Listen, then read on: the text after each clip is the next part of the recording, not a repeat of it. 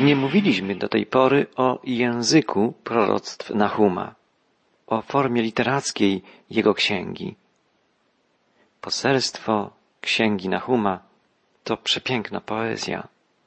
Znawcy języka hebrajskiego zestawiają jego wypowiedzi z utworami poetyckimi Izajasza.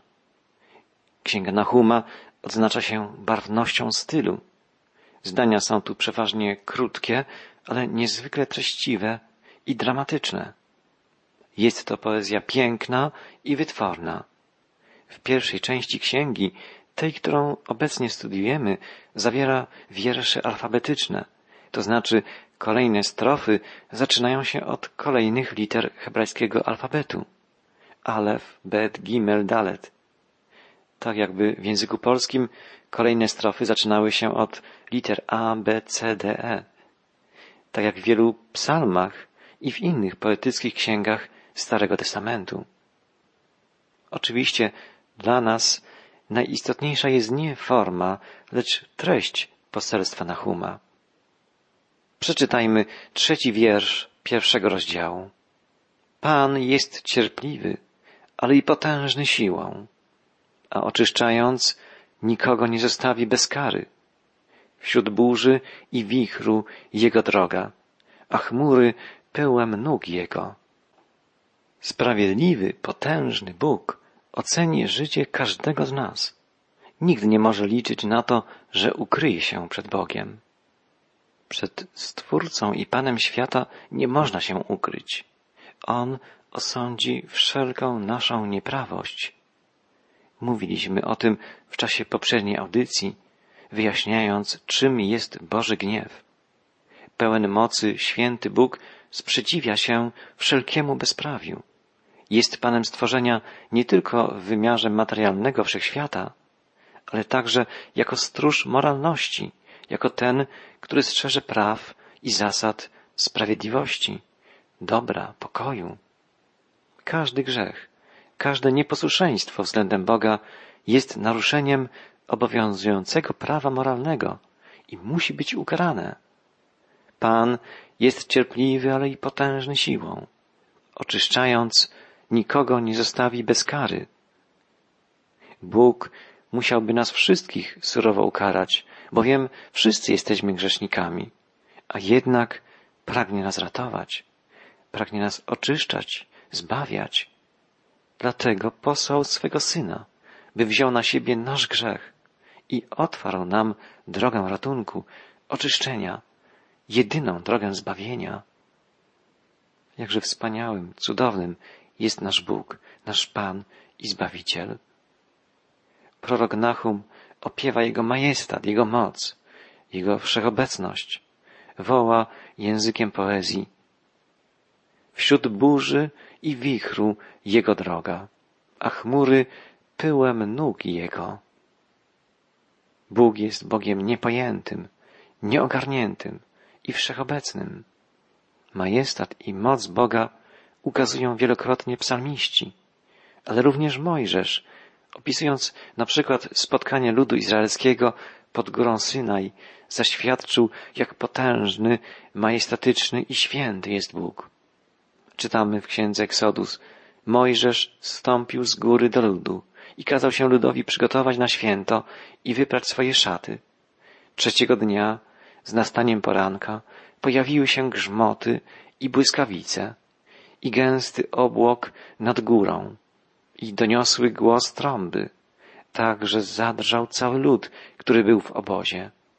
Mojżesz wyprowadził z obozu lud naprzeciw Boga, a oni ustawili się u stóp góry. A góra Synaj cała dymiła, gdyż Pan stąpił na nią w ogniu. Jej dym unosił się jak dym z pieca, a cała góra trzęsła się bardzo, a głos trąby wzmagał się coraz bardziej. Mojżesz przemawiał, a Bóg mu odpowiadał głosem. I rzekł Pan do Mojżesza, zejdź, przestrzeż lud, aby nie napierał na Pana, aby go zobaczyć, bo wielu z nich by zginęło. Drogi przyjacielu, Bóg jest święty, potężny. Nikt z nas nie jest w stanie ostać się przed Jego obliczem. jedynie dzięki Chrystusowi, dzięki naszemu Zbawicielowi, którego zapowiadał już Mojżesz, możemy zbliżyć się do Boga, a właściwie to On zbliża się, przychodzi do nas. Majestat i moc Pana i Zbawiciela możemy oglądać w pięknie i grozie Jego stworzenia. Zjawiska przyrody ukazują nam także dzisiaj, że jesteśmy pyłkiem, drobinką w niezmierzonym ogromie wszechświata, z miliardami galaktyk, gwiazd, słońc, planet i innych ciał niebieskich. Obchodzimy współcześnie święto Ziemi, mówimy o Matce Naturze, ale to nie Ziemia znajduje się w centrum świata i nie Matka Natura kieruje potężnym wszechświatem. To Jego Stwórca i Pan, jedyny żywy Bóg, trzyma w swoim ręku wszystko, co istnieje. I to od Niego zależy, jak długo będzie istniał świat, w którym żyjemy. Wśród burzy i wichru Jego droga, a chmury pyłem nóg Jego. On gromi morze i On je wysusza i wszystkie rzeki zamienia w pustynię. Omdlewa Baszan i Karmel i więdnie kwiat Libanu. To następne słowa proroka Nahuma. On gromi morze, wysusza je, zamienia rzeki w pustynię. Bóg objawił swoją moc, wysuszając wody Morza Czerwonego, powstrzymując wody Jordanu, by jego lud mógł wkroczyć do ziemi obiecanej, przechodząc w poprzek rzeki. Niezależnie od tego, w jaki sposób się to wszystko dokonało, czy za pośrednictwem naturalnych czynników, takich jak wiatr i słońce, czy za sprawą ponadnaturalnego dotknięcia Pana, jedno jest oczywiste. Bóg, jako Stwórca i Pan Wszechświata, kieruje i włada niepodzielnie całym stworzeniem.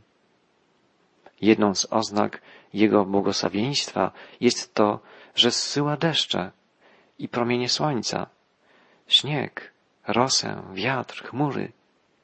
Jeśli tego wszystkiego by zabrakło, ziemia przestałaby przynosić plony. I tak się dzieje, że ziemia jałowieje, wysycha. Tak stało się w ziemi obiecanej, gdy lud izraelski stale był nieposłuszny względem Boga. On powstrzymał swoją błogosławiącą rękę. Prorok Nahum woła. On gromi morze i on je wysusza. I wszystkie rzeki zamienia w pustynię. Omdlewa Baszan i Karmel i więdnie kwiat Libanu. Omdlewa Baszan, Karmel, więdnie kwiat Libanu. Prorok wymienia najbardziej żyzne okolice Bliskiego Wschodu. Karmel i otaczająca go dolina Ezdraelon to jeden z najbardziej żyznych rejonów kuli ziemskiej. Podobnie północna część ziemi obiecanej, sąsiadująca z Libanem, to rejon, w którym wiosną, gdzie okiem sięgnąć, widać kwitnące drzewa owocowe, a latem zbiera się tu wielkie ilości brzoskwiń i moreli. Ale wystarczy, że nie spadną deszcze, że zabraknie wody, i wtedy wszystko omdlewa, usycha. Omdlewa Baszan i Karmel i więdnie kwiat Libanu. Nahum zapowiada Boży sąd nad Izraelem i nad innymi narodami, a jednym z aspektów owego sądu będzie susza, brak deszczu, klęska nieurodzaju. Bóg zapowiedział już poprzez Mojżesza, że posłuszeństwo i wiara ludu Bożego będą nagradzane wspaniałymi błogosławieństwami, ale nieposłuszeństwo i niewiara będzie karana strasznymi przekleństwami. Jednym z najdotkliwszych przekleństw jest brak plonów, pomimo całego wielkiego wysiłku włożonego w uprawę ziemi. Bóg błogosławi swemu ludowi, gdy lud ten jest mu posłuszny i wierny, ale karze go surowo, gdy jest niewierny, nieposłuszny. Nahum woła dalej. Przed nim drżą góry i pagórki się rozpływają, a ziemia trzęsie się od jego oblicza i ląd i wszyscy jego mieszkańcy. Jeszcze raz w piękny, poetycki sposób Nahum opisuje majestat i potęgę Boga, Stwórcę i Pana nieba i ziemi. Prorok woła, iż ziemia trzęsie się od jego oblicza, że przed nim drżą góry i rozpływają się pagórki. Niezależnie od tego, czy Nahum ma na myśli trzęsienie ziemi i erupcję wulkanu, czy po prostu językiem poezji opiewa moc, potęgę Boga, jego słowa są świadectwem wiary, podziwu, zachwytu nad pięknem, grozą i wielkością Bożego stworzenia. Takie słowa, pełne zachwytu i podziwu, znajdujemy w wielu psalmach. Przypomnijmy fragment chyba najpiękniejszego z nich. Psalmu dziewiętnastego, opiewającego chwałę Stwórcy. Wielki poeta Izraela, Dawid, woła. Niebiosa opowiadają chwałę Boga, a firmament głosi dzieło rąk Jego. Dzień dniowi przekazuje wieść, a noc nocy podaje wiadomość. Nie jest to mowa, nie są to słowa, nie słychać ich głosu, a jednak po całej ziemi rozbrzmiewa ich dźwięk i do krańców świata dochodzą ich słowa. Tam na nich słońcu postawił namiot, a ono jak oblubieniec wychodzi ze swej komnaty. Raduje się jak bohater, biegnąc swą drogą. Z jednego krańca niebios wychodzi i biegnie do drugiego krańca i nic się nie ukryje przed jego żarem. Ten wspaniały, poetycki obraz ukazuje piękno Bożego stworzenia. Przyroda jest świadectwem potężnej, twórczej mocy Pana. Niebiosa głoszą chwałę Boga. To miał także na myśli apostoł Paweł, pisząc do Rzymian. Niewidzialna Jego istota, to jest wiekuista Jego moc i bóstwo, mogą być od stworzenia świata oglądane w dziełach i poznane umysłem. Od początku stworzenie jest świadectwem Bożej mądrości i Bożej mocy. Dawid wschodzące słońce porównał do Pana młodego, wychodzącego ze swojej komnaty. Jest ciekawą rzeczą to, że Jezus jest nazwany w Biblii jasną gwiazdą poranną i światłością świata. On będzie tą prawdziwą światłością, gdy pojawi się jak błyskawica na niebie, powracając na ziemię, by rozpocząć panowanie w swym królestwie. Wspaniale Dawid wychwala twórczą moc Boga, Pana stworzenia. Psalm 19 chwali Boga także jako wielkiego prawodawcę. Przeczytajmy także ten fragment psalmu. Prawo Pana jest doskonałe, pokrzepia duszę. Świadectwo Pana jest wierne, uczy prostaczka mądrości. Rozkazy Pana są słuszne, rozweselają serce. Przykazanie Pana jest jasne, oświeca oczy. Bojaźń Pana jest czysta, ostoi się na zawsze. Wyroki Pana są prawdziwe, a zarazem sprawiedliwe. Są bardziej pożądane niż złoto, nawet najszczersze, i słodsze niż miód, nawet najwyborniejszy. Również Twój sługa oświecił się nimi. Wielka jest nagroda dla tych, którzy ich strzegą. Boże prawo, Boże Słowo jest doskonałe. Ukazuje nam, jak my jesteśmy niedoskonali.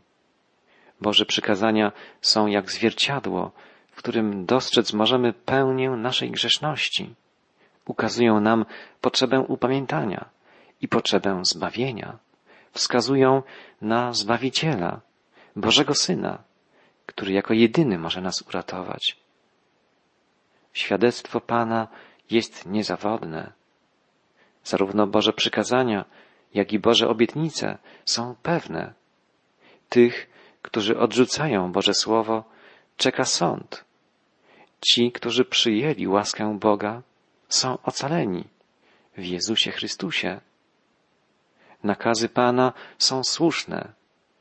Ludzie kwestionują Boże prawa, usiłują rozmyć granice pomiędzy tym, co dobre, a co złe. Zadają pytanie, kto może nam dyktować, co jest dobre, co jest słuszne? Bóg jest tą osobą. On jest stwórcą i prawodawcą. Żyjemy w świecie stworzonym przez Niego i obowiązują nas prawa ustanowione przez Niego. Są to prawa słuszne, niezawodne, doskonałe. Przykazania Pana są czyste, jaśnieją i oświecają oczy. Jak promienie słoneczne, przykazania udzielają człowiekowi siły do nowego, przemienionego życia. Słowo Boże jest prawdziwe, zawiera absolutną prawdę. Prawdę tę najwyraźniej i najpełniej dostrzegamy w osobie Zbawiciela, Jezusa Chrystusa. On sam powiedział o sobie, jestem drogą, prawdą i życiem. Boże Słowo jest cenniejsze niż złoto i słodsze niż miód. Nie ma nic tak cennego i tak cudownego jak Boże Słowo. Ono przynosi życie, oczyszcza, zbawia. W nim, ucieleśnionym Słowie, jest cała pełnia bogactw duchowych, bogactw trwałych, nieprzemijających. W nim jest życie wieczne. Jedyną odpowiedzią na tak wspaniałe dzieła Boga, jakim są stworzenie i dar Bożego Słowa, jedyną odpowiedzią jest przyjęcie tych darów, zaufanie Bogu, ukrycie się w Jego łasce z pokorą i wdzięcznością. Bóg objawia się nam w pięknie stworzenia i to objawienie nazywamy ogólnym. Objawia się nam także w swoim słowie i to objawienie nazywamy szczegółowym. Jest to objawienie kompletne. Bóg mówi nam, kim jest, przedstawia swój plan zbawienia, posyła swego Syna, ucieleśnione Słowo, Zbawiciela. Jeśli Go odrzucamy, jesteśmy zgubieni. Prorok Nahum woła, Któż się ostoi przed Jego zagniewaniem i kto wytrzyma Jego zapalczywość? Gniew Jego wylewa się jak ogień i rozpadają się przed Nim skały. Nikt nie ostoi się przed gniewem Boga. Boży gniew jest sprawiedliwy i potężny. Jest to gniew świętego Boga, spowodowany naszą grzesznością, naszą nieprawością. Brytyjski pisarz, profesor Oxfordu, C.S. Lewis, napisał opowieść o autobusie, który wyruszył w podróż z piekła do nieba. Autobus był wypełniony ludźmi pragnącymi wydostać się z piekła. Kiedy autobus dotarł do nieba, kierowca oznajmił wszystkim, możecie udać się w dowolnym kierunku, możecie pozostać i zatrzymać się, gdzie chcecie. Ale jeśli ktokolwiek z was będzie chciał powrócić, wiedzcie, że odjeżdżam o godzinie piątej po południu. O godzinie piątej po południu autobus był pełny. Wszyscy powrócili. Nie znaleźli dla siebie miejsca w niebie. W niebie nie ma miejsca dla grzeszników. Jeden z wielkich teologów wyraził tę prawdę następująco. Lepiej byłoby pójść do piekła bez grzechu, niż do nieba z grzechem. Święty Bóg nienawidzi grzechu i nie można ostać się przed nim, będąc niezbawionym grzesznikiem. Tylko wtedy, gdy pozwolimy, by oczyściła nas krew Chrystusa, by On, Boży Syn, okrył nas swoją sprawiedliwością, możemy ostać się przed Bogiem.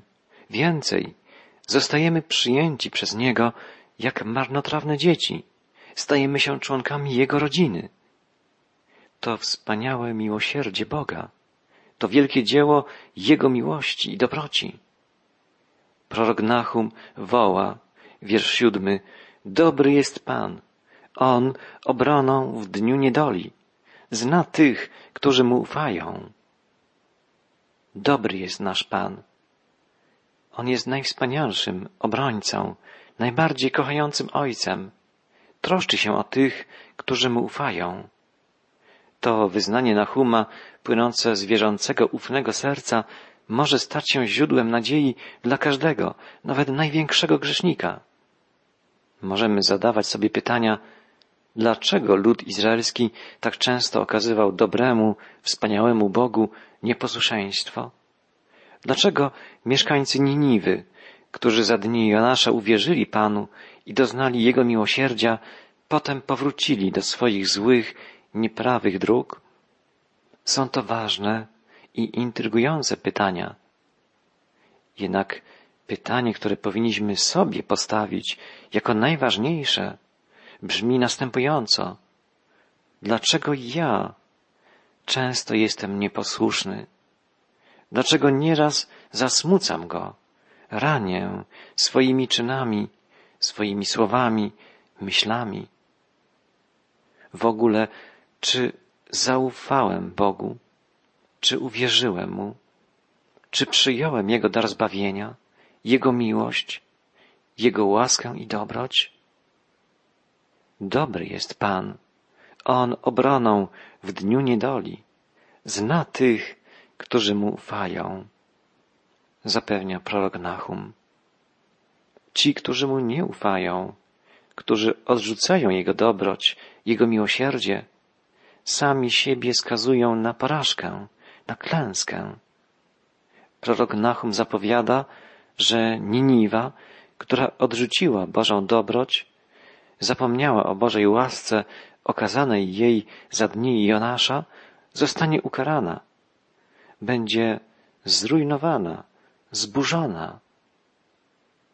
Przez spotęgowany wylew zniszczy on jej miejsce i wrogów swoich będzie ścigał ciemnością woła Nahum. Prorok zapowiada, że Niniwa zostanie zniszczona przez potężny wylew. Przez spotęgowany wylew zniszczy on jej miejsce, mówi Nahum. Armia babilońska zdobyła Niniwę dzięki temu, że rzeka Tygrys tak wezbrała, że jej wody zniszczyły bramy i mury. Wydawało się, nie do sforsowania. I w ten sposób wypełniło się w stu procentach proroctwo Nahuma. Nie jest bezpieczny ten, kto żyje bez Boga. Doświadczyli tego Asyryjczycy, a także Izraelici. Doświadcza tego każdy naród i każdy człowiek, który oddala się od Pana. Zbliżmy się do Boga, a On zbliży się do nas. On nigdy nie odrzuca tych, którzy u Niego szukają pomocy.